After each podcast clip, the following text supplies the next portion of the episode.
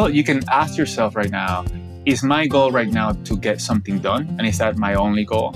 Or is my goal also to improve and to learn something, to develop an insight or to develop a skill?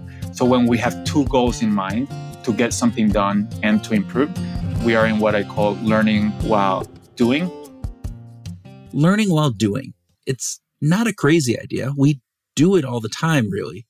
If you've ever used YouTube to watch a video on how to replace the cold water gasket on your kitchen sink, you know that doing and learning go hand in hand. But somehow we lose sight of those learning goals at work. Yeah, we get into modes of just doing, doing, doing, setting goals and getting stuff done. You know, I was actually going to say getting shit done, but I didn't. Well, I'm so glad I, I you didn't because that would not be good. But glad you didn't say that. Yeah. well, the point is that we we can lose perspective and forget the learning mode is really beneficial to us and to the organization. And, and Tim, I think that's key. Learning while you're doing benefits you, your job, and your career on, on a couple different levels. First, it helps you get better at things, sometimes a lot better. And second, it solidifies a learning mindset that can help you in all aspects of your life. It also benefits your company by having a more productive employee, which pretty much always is better because it makes you a more valuable asset when expenses get tight and leadership needs to lay people off. Mm. Welcome to Behavior Grooves. My name is Kurt Nelson. And I'm Tim Houlihan. Our guest today is Eduardo Briceño and he was the voice you heard at the opening of this episode. He brings these messages home with both research and applications in the real world. And we're excited to share them with you. Eduardo's new book is called The Performance Paradox. And in it, he explains the chronic performance trap, why doing more often prevents you from getting more done. Oh, that that is profound, Kurt. Can, can you just say that one more time? Sure. So, doing more often prevents you from getting more done. And Tim, yeah. I'm claiming that as my reason for not getting enough done on this podcast. I'm just I'm just doing more. I'm doing too much already. Cool. Cool, huh? Uh, uh, yeah, super cool. All right. So Eduardo writes about how to improve uh, your skills even in high pressure situations when it feels like there's no time to problem solve and how to beat boredom at work by reigniting childhood curiosity. And in our conversation with Eduardo, he talks about how he's figured out how to turn live presentations into real time learning experiences. It's quite an amazing story. And we also talk about how leaders can create an effective learning culture, how to identify the performance zone and the learning zones. And he offers some tips on how to get out of struggling with your career and get yourself into a learning zone. And Tim, I know you love this part because we even talked about Dave Grohl's drummer battles with Nandi Bushell, a nine year old drummer who caught Dave's attention on YouTube during the pandemic, and how the big lesson wasn't just practice, practice, practice, practice on infinitum. The lesson was practice and reflect, practice and reflect. Uh, yeah, I love that. I love that too. We hope you enjoy this conversation with Eduardo. And as always, we would be grateful if you shared this episode with a friend or a colleague at work, possibly. Maybe you have an accountability partner or a learning partner who you Ooh. share great ideas with. And maybe, just maybe, that person could benefit from hearing this episode too. All right, Groovers, we encourage you to sit back and relax with your best learning zone mindset and enjoy our conversation with Eduardo Briceño.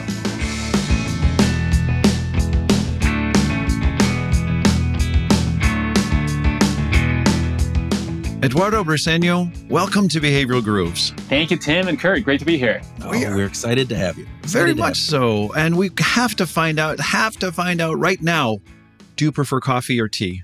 Tea tea. I like that. Nice. But I, I, have to say, like, I don't drink tea. I just oh. prefer it to coffee. Uh, what I actually prefer is hot chocolate. Hot chocolate. Oh, oh, yeah.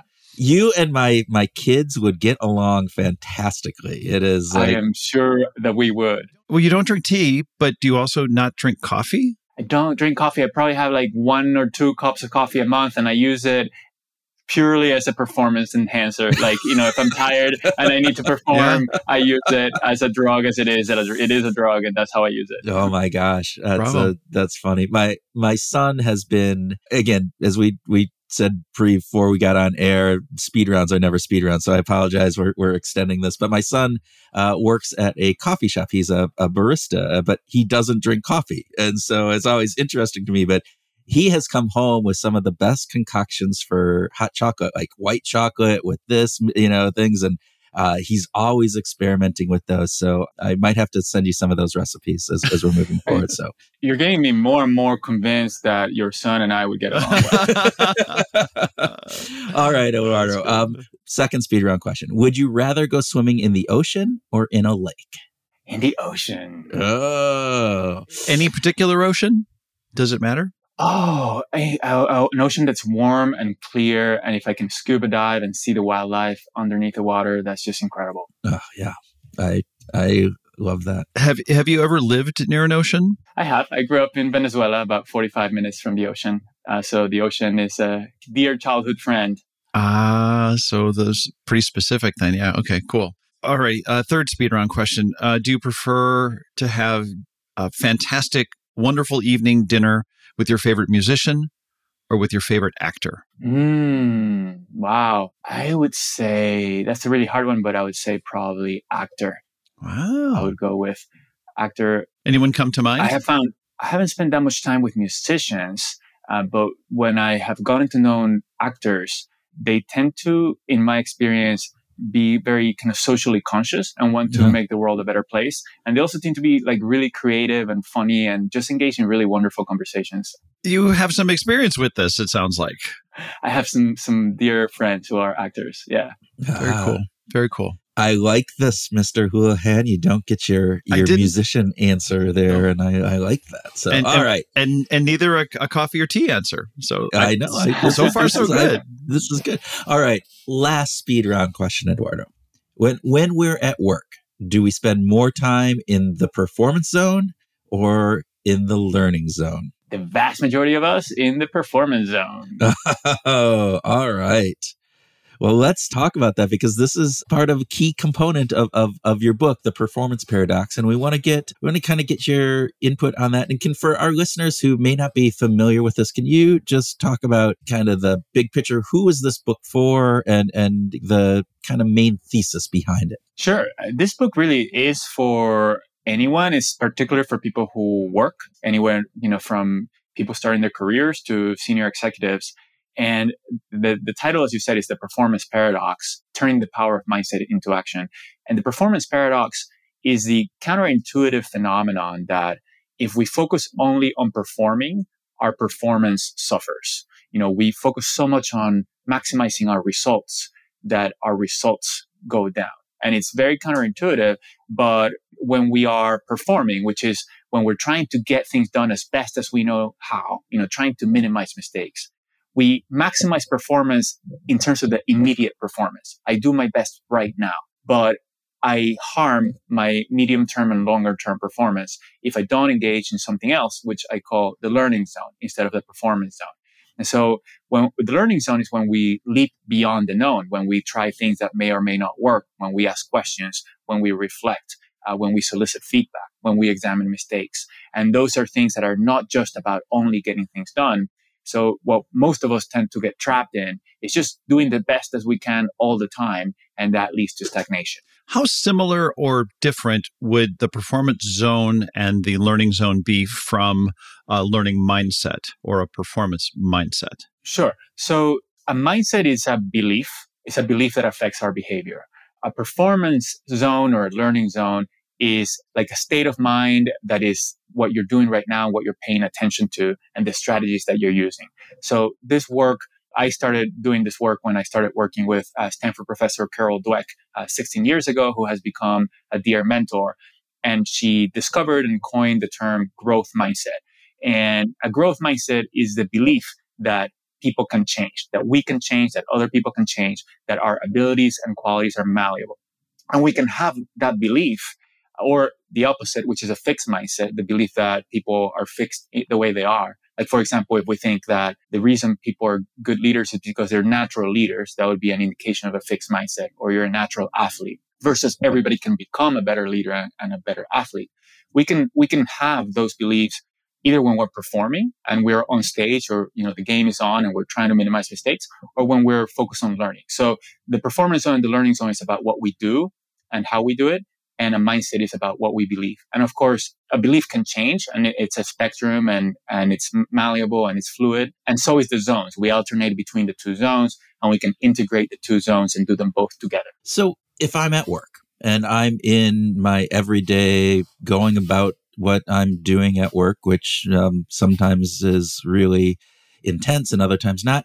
How do I know if I'm kind of in that performance zone or if I'm more in the learning zone that you talk about? Are there things that I can identify for myself to kind of realize where I am? Or is this just a piece of, of component where we kind of have to look at it after the fact? Well, you can ask yourself right now, is my goal right now to get something done? And is that my only goal? Or is my goal also to improve and to learn something, to develop an insight or to develop a skill? So when we have two goals in mind to get something done and to improve, we are in what I call learning while doing. So we, we have, we are doing things in a way that's going to lead to improvement. When we're only focused on our task list and getting something done, then we're purely in our performance zone. Or another uh, question you can ask yourself is, what am I working on to improve right now? If, if your answer is I don't know, then you're in the performance. if you yeah. if you know what you're trying to work on and how, then you're engaging in the learning zone. I, I think I'm always in that non-performance zone of not knowing what I want to learn or not actually performing either. So I, I, think there's a third component that you missed out on the book, but no, um, I think that's um, it's really interesting when you think about it because how many times do we, and I'm going to pontificate here, I apologize in, in advance for all our listeners, but how many times do we get stuck in those situations where, uh, as you said at the very beginning, it's just like, I got this task list, I got to get it done. And you're not, you get so myopic on that short term piece that you're missing out all these other opportunities that, as you said, lead to that long term kind of growth and, and perspective. What can we do? How do I get myself out of that trap of being in the performance zone too much as opposed to kind of more of that learning zone that you talk about?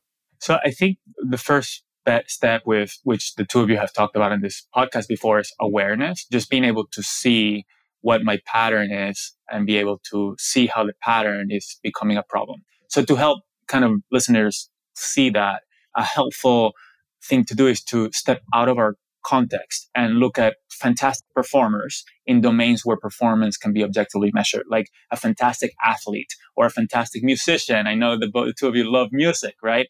If you if you think about a fantastic musician playing on stage, they do incredible things. They do them beautifully, and we almost don't notice mistakes, or maybe they don't make any mistakes. But what we don't see is what they do off stage, right? When, when they're behind curtains. We think that we tend to kind of have a sense that the reason they become so good at playing the cello is that they have spent, you know, 10,000 hours playing the cello. But that's not why they have become so great at it. You know, what they do off stage is not just play the cello like we see them on stage. You know, they will, like, if they're having trouble with a particular part or a particular movement of the of the fingers, they will practice that particular movement, you know, for a half hour and just practice it and, and get feedback from how it's sounding and make adjustments. And that's a very different activity than what we do on stage when we're just trying to play the song as best as we know how. So uh, when we're focused on improvement, we're focused on what's beyond what we have already mastered.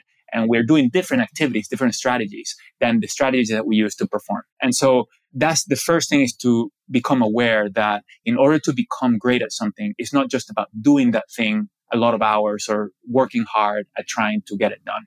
Once we have kind of become aware, okay, like I'm just focused on performance and that's getting me stagnant, then I would say we can focus on what's important to me and what would I get, be- what would I want to get better at?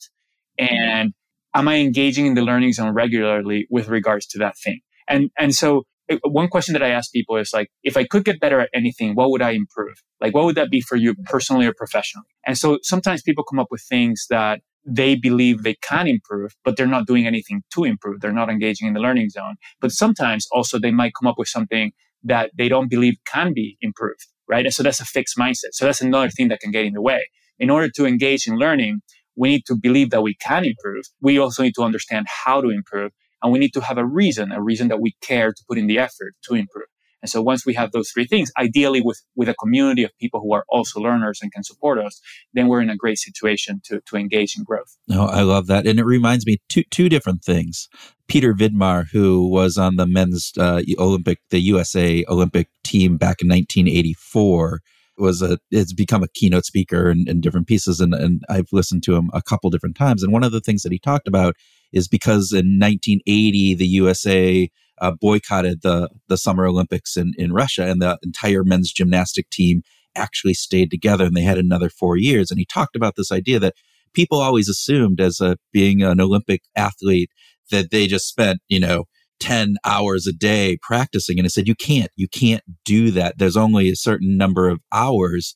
Um, but then he was looking at and talking about how that there was this competition between him and like Bart Connors and some of the other members to like just do that extra five minutes and focus in on a specific thing. And that extra five minutes, and he said, talked about that or text extra extra 10 minutes over the course of four years that they actually did that the, the amount of different differentiation that that brought and i thought that was interesting and kind of reminded me of what you said it's like can't double the workload that you're doing, but it's how you focus in on that time that you have.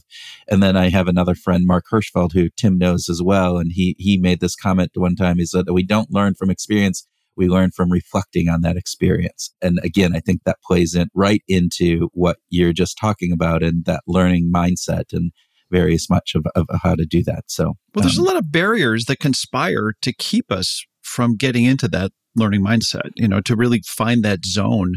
It's hard to, to get there to even ask the question i think sometimes what what do you think are are the most difficult barriers to overcome for for for most of us well, one is kind of uh, there's a lot of kind of societal norm of performing. Um, in in the West, we also kind of tend to celebrate how busy people are. You know, I'm just really busy doing so much all the time. But I think you know probably the, the biggest thing is just that you know schools haven't been guided or tasked with helping students develop as lifelong learners, and in terms of like how do I become an effective learner? And nurturing my own curiosity and my own exploration and how to do it. And so we haven't been taught, you know, this difference that, you know, Olympic athletes know, right? In terms of uh, you can't practice for 10 hours a day, like, but you can perform for 10 hours a day, right? So those, there's a difference there that most people don't know. That's something that we should know in school and learn there, but, but we don't. And then in school, there's, you know, we've got into the thing with school is difficult because we teach what's easy to measure, right? We want to know how well we're doing in what we're teaching. So we need to measure it in the test and be able to assess so we can correct. And how effective somebody is as a learner is something that's not easy to assess in a test externally. And so we tend to not teach it as a result. We tend to teach things that are easy to measure, even though like the person in the room kind of said that, right? Like you can look at your friends and your family and think about who's a more effective learner and, and who is not and why, and how could I better support them to become a more effective learner?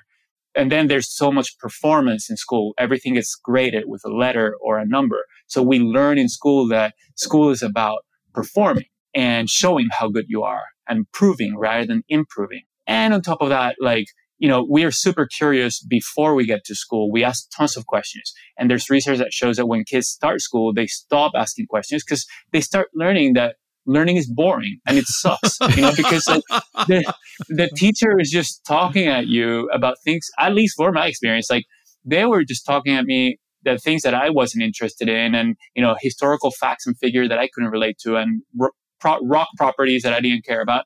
And so what I learned in school, the most impactful thing that I learned in school is that learning is boring. And I, it just, it, I was a lifelong learner until I got to school. Right. And so, so getting into like, to, to reverse that damage, like takes a lot of work, a lot of like learning of what we should have learned and figuring out what bad habits we've gotten into.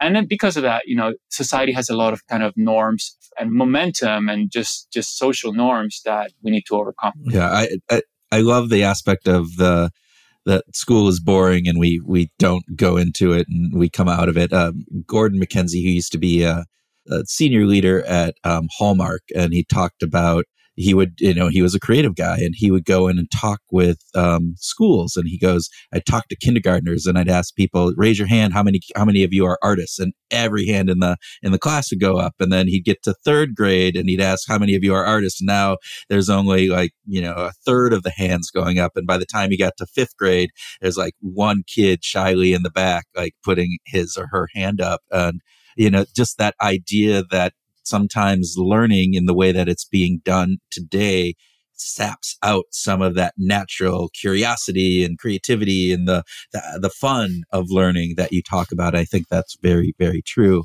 You talk about the this mindset of busyness too when we we started this. Um, is there what can we do from um, if we're a leader or within this uh, within the work environment that we have how can we support those people who are trying not to just be busy for busy sake and actually put some learning in there. It's aspects that we can do. As you said, there's a community aspect, a, a, social component of this. What is it that we can do to help those other people that are in this this position? Well, the good news is that we have so much that we can do, whether we're an individual and we want to change our habits or a leader to create a culture in a team or in an organization. And so when when we a, a, leader can create a culture that is a learning culture, so that when people go to work, like and just uh, collaborate with their colleagues, they want to learn, they want to solicit feedback, they want to talk about their mistakes, they want to experiment, and that happens all the time. And it's you know like Satya Nadella at Microsoft, you know, turn around their culture of over 100, 200,000 people. So some things that leaders can do is first frame or set the stage. Like how, like just get clear about what do we value here? What are our values and what are the behaviors that we want to celebrate and to support and to develop? And, and so in, in a lot of cultures, the, the behaviors that are, that lead people to have high status are knowing behaviors is when you're, when you're sure of yourself, when you argue your point on, with only the evidence that supports your point and not the contrary evidence, uh, when you don't solicit feedback because that might be seen as a sign of insecurity or or, or lack of competence, and so th- getting clear about okay, here you know we believe that everybody can continue to improve. That's going to help us achieve more and have greater impact, and that also helps us adapt to change and drive change in a fast changing world, right? Because, you know, we can, we can change and adapt and learn from what's happening. And so what are the core values and the, and the key behaviors and how do you communicate what those behaviors are? How do you uh, support those behaviors, celebrate when they happen, communicate when they don't happen and, and what are the opportunities for improvement? So f- setting the stage. Uh, second, kind of figuring out what systems and habits for both the learning zone and the performance zone you want people to engage in. And so, for example, at LinkedIn, you know, the top 100 leaders have a weekly meeting. And when they started working on this, one of the many things they did is they added an, a section of that meeting to just invite anybody to share something that they learned the prior week and what anybody can do differently going forward as a result of that. That changed, just changing the, uh, the agenda changes the conversation. And so people learn a lot more during that meeting, but it also helps develop a learning culture. And then so people start doing these things more outside of the meeting as well. And then finally, uh, really important for leaders is to think about modeling the behaviors explicitly and visibly. Because often leaders, they behave like learners, but when other people aren't watching, they might do that at home, they might do it in the commute. And, and when other people are watching, we, we might feel like we need to be sure of ourselves and not ask questions, not solicit feedback, not talk about what we're working to improve. And so modeling the learning behaviors in front of others visibly, but also explicitly. Because if you say, for example, you solicit feedback and somebody else thinks of feedback as a sign of incompetence or uh, as a sign of insecurity, that might lower your influence and they might think less highly of you because you're soliciting feedback. So then explaining again and reminding to people, you know, what feedback is, is something that anybody can benefit from. Even, you know, Olympic gold medalists use it all the time. You know, I, I want to make sure that listeners uh, are, get the the distinction between the the performance zone and the learning zone in, in terms of preference and where you want to be. But it's not to say that the the performance zone is bad, right? That's right. Yeah, okay. Uh, can you That's yeah? Right. Can you just elaborate on, on that? Uh, because there's a better place to be, but it doesn't mean that one is a bad place to be.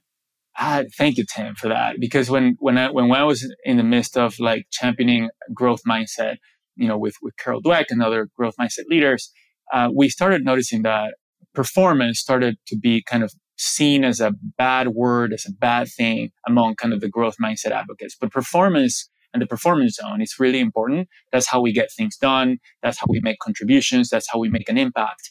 And so, any the reality is that for the vast majority of us, we need to be in the performance zone most of our time because we have so much to do. But the greatest opportunity is to shift the way we perform so that we are performing and learning at the same time. Where we're performing in a way that's also going to lead to learning. But that means that we can't just be worried about just getting things done. Uh, but yes, performance zone is absolutely critical. And sometimes for the book and, and the work that I do, the vast majority of people, when they learn about this work, they say, Oh my gosh, I, am in chronic performance. I need to figure out how to in, embed learning into my life. But there are definitely sometimes people who say, oh my God, this was really helpful to me. I realize that I'm always in the learning zone and I need to add some more performance zone to my life. and that there are definitely those people as well, uh, which, uh, you know, th- that's, that's cool as well. Dreamers, maybe. Yeah. But um, Eduardo, what, what can Beyonce teach us about the learning zone? Wow. You know, Beyonce's such a great, skilled performer. Yeah. And she and just she just launched her U.S. or maybe world tour in Charlotte, North Carolina, where I'm living right now. And nice. literally, they shut down the entire downtown area all day. And she was in town yeah. five days in advance to set up. That the show took five. Wow. It was amazing. So that's amazing. She she and her team are so good, and that's why they get that response, right? But what the only thing that we see is them performing. You know, we see them how good they are. And that can give us the impression that they're naturals, you know, that this is something that, that is just special and, and they're naturals at this. But Beyonce, after each, after each performance, she goes to a hotel room and she watches a video of the performance and she makes notes about what worked well, but what, what didn't work well, what she wants to change. And so she makes notes of it. She shares them with her team and the next day they meet and they talk about what are we going to adjust for the next performance, right? And it is what they do in the learning zone outside of the cameras, right? Where they're talking about what can we improve? What are we going to change that allows them to always continue to improve and to reach such high level of, of excellence? I find it interesting because I know that, right? I, I, I, know that we should be looking back at, at the stuff. And, and Tim and I have talked about this. Like, we need to go back and listen to the old interviews that we've done and kind of identify what's working well and what doesn't.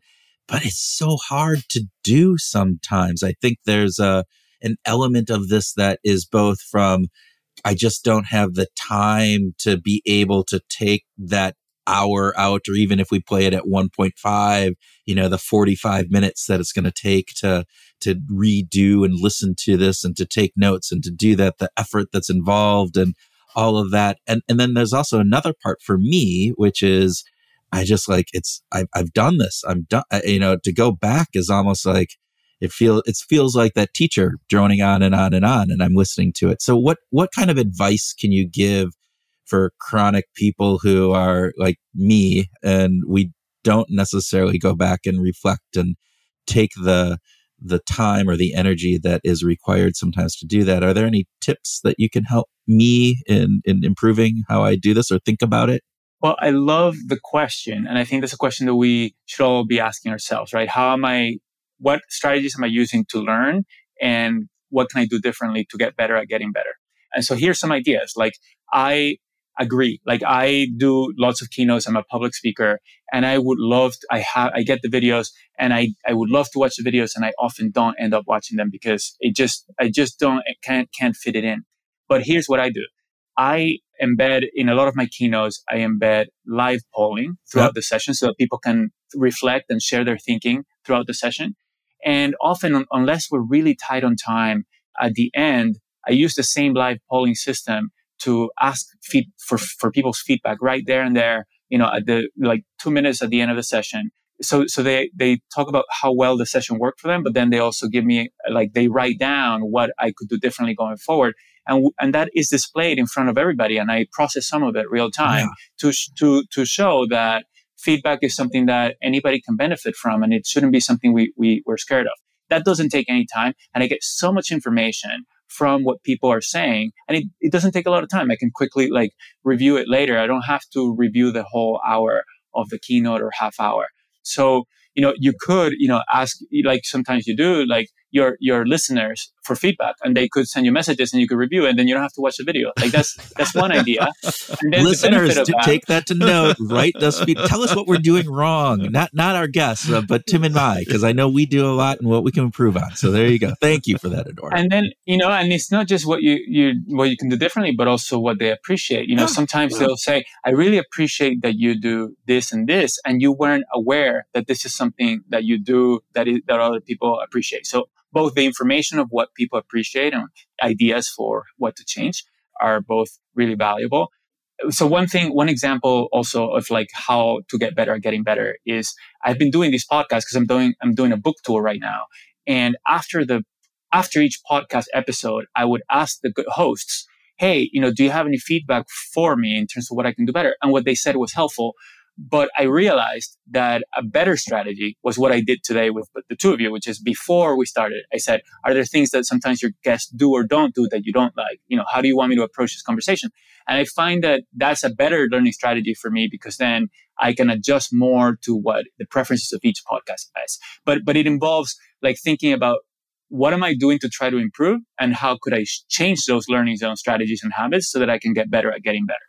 A lot of the, the book is focused on this very personal aspect of uh, changing ourselves, of growing, um, being better, being the better me that I that I can be. Uh, but some of it is is uh, when we think about this happens in the context of like a like a work day and a work environment.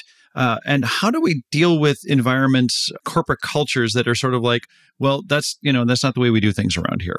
How do we confront that, and how how do we figure out how to deal with that? Absolutely. And so, yeah, so part, part one of the book, like chapters one through seven are about like the individual. And then part two is about teams and organizations. So chapters eight through 12 are about like how can we build teams and organizations. And then part three is about how do we perform and impact. But in terms of how to build teams and organizations, I think uh, one thing to, that, that it depends on is like what is you what is the person's position and and what can they most influence and control. So if i'm an individual contributor i'm just starting at an organization i don't have a lot of influence. Maybe the, the biggest opportunity might be to change you know what i'm doing and like my my own habits and maybe like start some of these conversations with my colleagues to see how they might react and see how if we can partner and support each other in each other's growth. Maybe we can meet once a week or once a month to support one another at one, one area of growth. If I'm a CEO or executive or a team leader, you know, whatever, whatever my sphere of greatest influence is, I think first is kind of setting the stage. So thinking about having a conversation and also not top down. So if I'm a team leader, not saying, okay, from now on, we're going to be in the learning zone, but like hey, like just sharing these ideas with your team, whether, you know, I, I, did a 10 minute TED talk on it. It's a resource that sometimes people share with their teams. They watch the 10 minute talk and then they have a conversation. Hey, what do people think about this learning zone performance zone? Is, is, do people want more learning zone here? Are we doing great? Or is there something that we want to work on together? It might be soliciting feedback more, or it might be doing more post action reviews or mid action reviews. But how are we doing as a team and what are opportunities to get better at getting better is kind of setting the stage again like identifying the, the systems and habits and then um, modeling learning.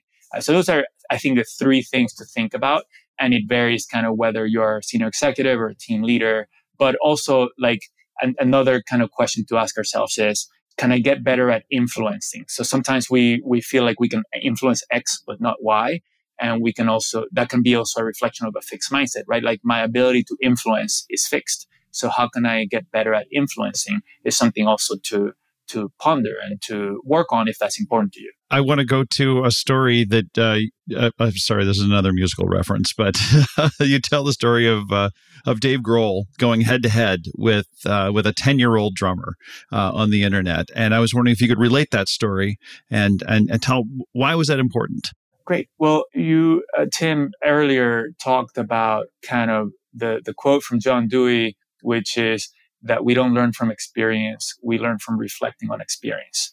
And John Dewey was one of the pioneers of experiential learning. And so we tend to think that experience and expertise are the same thing. That if you have like 10 or 20 years or 30 years of experience doing something that you are, you'll become great at it. But there's lots of research that show that in lots of domains, that's not true, you know? And so we can develop a lot of expertise, whatever age we are, whether we're really young or uh, we are, you know, elder, elder, elder age or anywhere in between. And so Nandi Bushell, when she was five years old, she, uh, she watched the Beatles playing on TV and she was really drawn to Ringo Starr and uh, the drums. And so she asked her parents, Hey, like, I want to play that. and they, they started, they got her a set of drums and, and she become really, really passionate about it. They got her teachers and she became super, super good. So when she was 10 years old, she, it was the start of the pandemic. She reached out to Dave Grohl and she said, Hey, like, I, my dream is to like do a drum battle with you and to one day play with the Foo Fighters. And so he just kind of laughed and said, Oh yeah, this is cute. And then there, his friends were like, no, no, you gotta, you gotta check this out. She's really good. yeah. so, uh, so then they went on drum battles and he would, he would record himself playing a, a, a and then she would learn it and mimic it and videotape herself and, and send it back over social media. So this created so much joy and I was following them. And, and she would even mimic like his facial expressions. He was so delightful. It was amazing. And so then eventually, you know, after the pandemic, when the Foo Fighters started uh, playing again, they were, they were playing at the LA Forum and at the last song of the very last song of the night, they surprised the crowd and, and Nandi Bushell played uh, the drums, which is really really cool. It, it always it struck me as like right place at the right time. Like that wouldn't have happened if they were on tour and he was busy with a lot of other things. True, yeah. But then when you when you to your question, why is Nandi Bushell so great? Why is she uh, at ten now maybe eleven or twelve years old?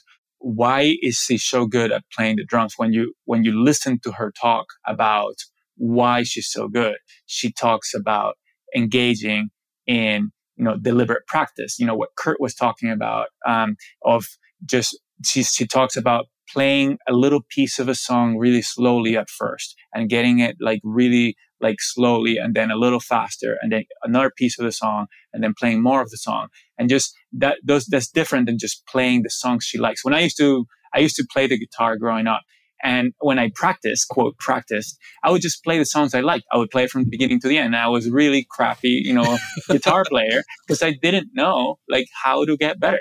But like Kurt said, Anders Ericsson, who pioneered kind of the, the, the research on deliberate practice, found out that these the best performers in the world, they don't do deliberate practice for 10 hours a day, which is what we might assume. But deliberate practice requires a lot of very focused concentration at a high level of challenge. And that's not a concentration that we can, we can sustain for a whole day. So the, the best people in the world at violin or other things, they, they engage in deliberate practice for only about between two and five hours each day because they need rest and they actually sleep more than other people as well. Now that's deliberate practice. That's in like places like, you know, athletics and, and, and, and classical music. For most of us, you know, we can't afford to spend two or five hours a day just focused on improvement without getting things done. And that's why for most of us, uh, the greatest opportunity is in figuring out how to learn while doing, how to learn while we are getting things done. It's interesting though, because I think what, what you point out here is that we can't do, we can't mimic the way that some of these experts in these certain fields are doing it.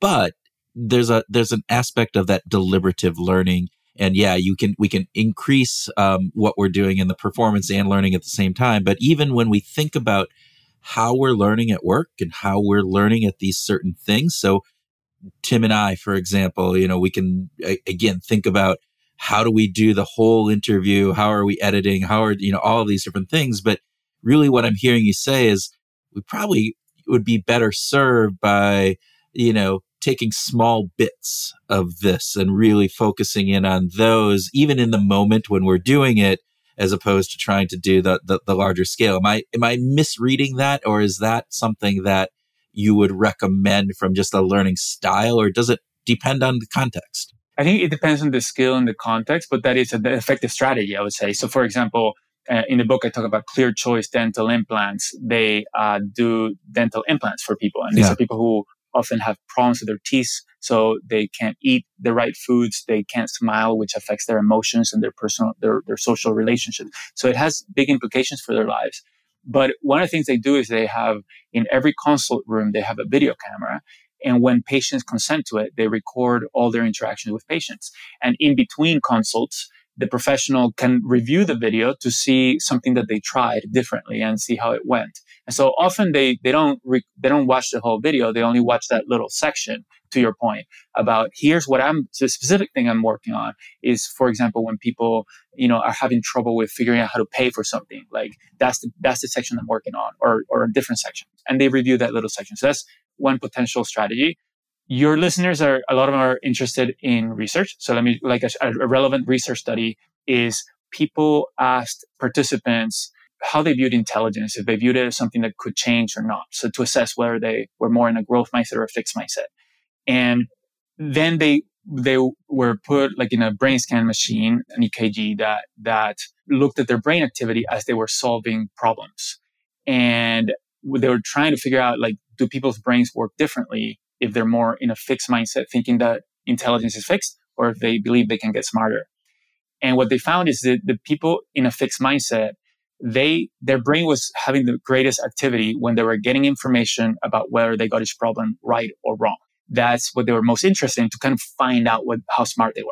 And the brain was not very active at all at a different time, which is the time when the people in a growth mindset's brain was most active. Now, the people in a growth mindset also paid attention to whether they got something right or wrong. But they paid even more attention at a different time, which is when they were getting information about what they did wrong, like so that they could learn from those mistakes. And then as a, as a result of that, in the subsequent problems, they were able to solve those more effectively and their performance increased. So what does that tell me? That tells me everybody is solving problems. Like if you just look at them, they're just solving problems. But inside of their brain, like they're paying attention to different things. So, you know, some of them are paying attention to what they're doing right, and others are paying more attention to what they can do better. So as we're getting things done, what are we paying attention to is critical. And to your point, that's it's about being deliberate about improvement, not just about working hard at getting things done. I love it. Love it. So imagine you're on a desert island and you have a year. Uh, you get to play all the music that you want, but only from two artists, only from two musical artists. Eduardo, who are you going to take with you? Uh, not not the physical person, but their catalog of work. Yeah. Well, I have to say the Beatles because they have such a big catalog. If it's oh, just yeah. going to be two, I'm going to pick somebody with a huge catalog, and then maybe like Brian Eno, just like for like background wow. music. Wow, I love that. I don't think right, anybody so, said Brian Eno. So so with that, uh, Tim, does does because Brian Eno also produced a lot, right? Do you get all of the music that he produced and all the other artists? Does that it, can we can we make a little kind of thing here? Because that I think like U2, for instance. Oh uh, yeah, I'm like just thinking. Heads, all right, yeah. well Brian Eno has his own work, but then he's also producer of multitude of other works, and so that might be a nice little. Uh, hey, a way of getting around just I'm gonna, artists. I'm going to toss that back to Eduardo. What? How do you think we should rule on this? Oh, this is very clear. We definitely should bring bring all oh, the produced okay. music as well. ah, I like this. Yes. Oh, I, okay. I like. Okay, that. that. that's good to know. All right, uh, Eduardo, this is absolutely a pleasure. This is such a treat to to talk to you, and we appreciate the time and the wisdom that you've shared with us. Uh, thanks for being a guest on Behavioral Grooves. I love behavior grooves. Thank you both for the work you do. You do delightfully. And remember, listeners, if you have feedback for us, you know, make sure you send it to us so we can improve and, and even get better so that we can be in the learning zone. So thank you. And again, thank you, Eduardo.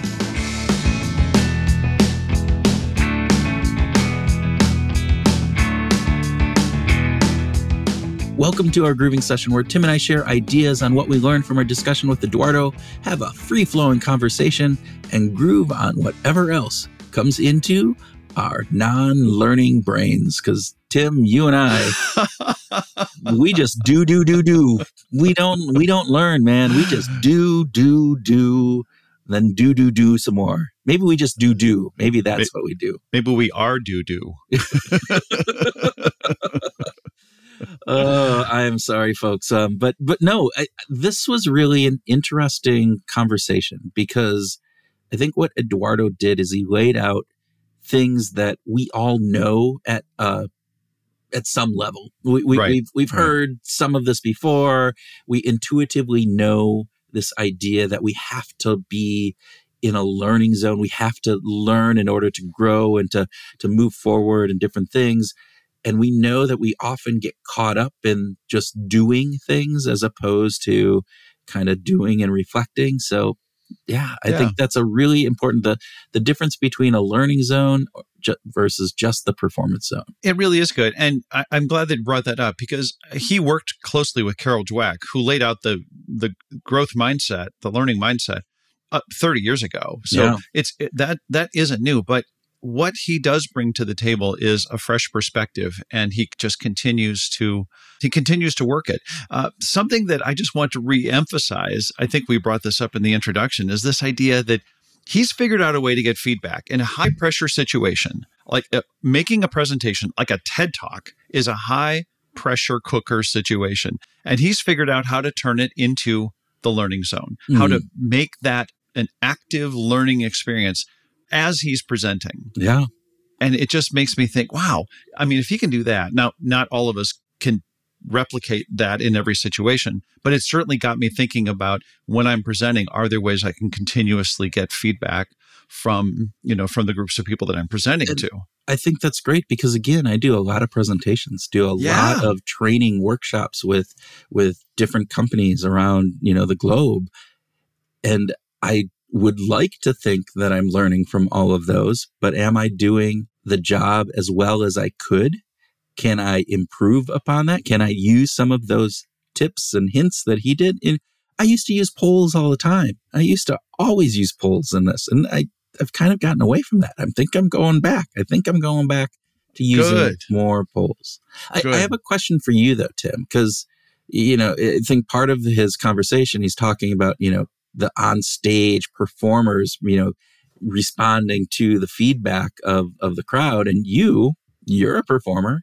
You're up there playing guitar and singing your heart out. And are- you just in your own little world and just playing, you know, with your back to the audience, or are you are you picking up cues? How how does that work for you? I'm eh, thanks for asking. I'm managing the band. Part of it is making sure that we land the plane that you know every song starts and ends reasonably well. But uh, there's also a sense of what's working. You know, like I'm I, I oftentimes would find myself, especially with the band, sort of keeping track of how is an audience responding to like did we come out of the bridge and go into the guitar lead you know in the in a in a good way an effective way that sort of engaged the audience. Do we was it worth going into the second bridge you know? Did was it worth repeating that? Did was did the audience look never, bored? never worth going into the second bridge. I just want to let you know, second bridge is yeah, yeah. I- i out. should have just asked you i could have just I have no idea what the second bridge is. Um, anyway, is that like the bridge over the second River Kwai, or is that just the first River Kwai? it's the it's the bridge over the troubled waters i think actually. all right. So, all right. So it's it's interesting though, and it's all jokes aside, that you are taking that notice of what's working, what's not working, and yet we don't always do that at work, right? We don't do those Right. course corrections or even the reflection part of that at work, and I'm just wondering why. Why don't we do that? Yeah, I, I think what's preventing us is that we're just not doing the reflection part. We're just we're just not stopping and saying if we're going to get better, instead of just practice, practice, practice, let's practice, practice, practice, reflect, Mm. practice, reflect. Yeah. Uh, I, I think that in some ways it's as simple as that, and because it we're not always going to have the facility to have that real time feedback, right? Yeah. So, but what can we do to make sure that we do a postmortem? Yeah. And It- say, how did it go? Yeah. It's interesting because you know for me in my own personal life i do that through my journaling often right and so like right. and we've right. developed out the the brain shift journal you know plug here for people but it, we have a reflection part in that and actually coming out with volume two of that and then we even enhance the reflection part and that learning Ah, aspect cool. within the journal so that people take that. But how do we do this? Because we talked about uh, with eduardo we talked about creating a culture of learning inside an organization. So outside of you know, organizations buying hundreds and hundreds of, of uh, BrainShift journals for all their employees. How can leaders do that? I just want to say, did you just suggest that it's possible for companies to buy hundreds of BrainShift journals for their employees? Oh, yes. And, and if yeah. they did and they wanted to reach out to me, they could possibly even get a discount on the, uh, you know, the twenty five ninety nine price that includes yeah, shipping, yeah. but we could probably work out a deal on the BrainShift journal. On the BrainShift journal, That's yes. Right. That would improve Thank learning. Thank you for keeping mentioning the name as kind of uh, a key piece here. But yes, there you well, go. Well, what you're what you're pointing to though is that the uh, a culture of learning is absolutely a great way of thinking about bringing you know finding your groove right and i think eduardo kind of positioned it as leaders have that obligation but i think that we all can play a role in that right? This was and i mm-hmm. think that this was a part where i think you brought up gordon mackenzie oh yeah you know one of one of your favorite stories from hallmark. Yeah that the, the idea of just like thinking about things from a different perspective and and making sure that your team and even the organization is in that mode in that mindset of well just because we've always done it this way doesn't mean that we always have to do it this way and right. that is you know gordon was a, a master at that. His book, uh, again, if anybody wants, he's passed away, but um, his book is called Gi- uh, "Orbiting the Giant Hairball," which a I just love the title of that book. It's a great. It's title. a really short little. Quick little book to read. It's fantastic there. And, you know, but there's other examples, right? There's who's the new leader at Microsoft? Um, uh, Satya Nadella. Yeah, yeah. Right. I mean, he's, from what I understand, he's doing a fantastic job of, of taking that learning culture and creating that. Yeah, I mean, I, I have uh, friends who have been at Microsoft for many years and lived through the Steve Ballmer years and and and Satya's uh, reign, and boy, like huge contrast to Ballmer. Yeah. Uh, with it, and it's all about learning. It's it's much more like a, a Google mindset. Or let's let's figure this out. We want to have more productive teams. Let's study it. Let's study our teams. Let's actually learn about our team. What what makes psychological safety? You know, those things make a difference. And that all stems from the learning mindset, I think. Well, and and the difference that one person can have. So even if you aren't the leader of your company, you can have an influence, whether it's on your team, your department, your peers. The way that you do something impacts the others around you. And I think that's really important. How are you or how is your company impacting you on this culture of learning, Mr. Mr. Oh, it's fantastic. I mean, I'm I'm in a company with more than fifty thousand uh, employees. You know, I have fifty thousand teammates, and we use uh, we use the tollgate process in marketing, which is uh, a kind of a structured three three tollgate process of start, of having a, a meeting to discuss the concept and and then uh, of, of, what a marketing campaign is going to be, and then a second meeting to discuss how it's going uh, in the in the pre-launch phase, and then the third is the update on the results. And there's sort of a an ethos of we ask so that we can learn, mm-hmm.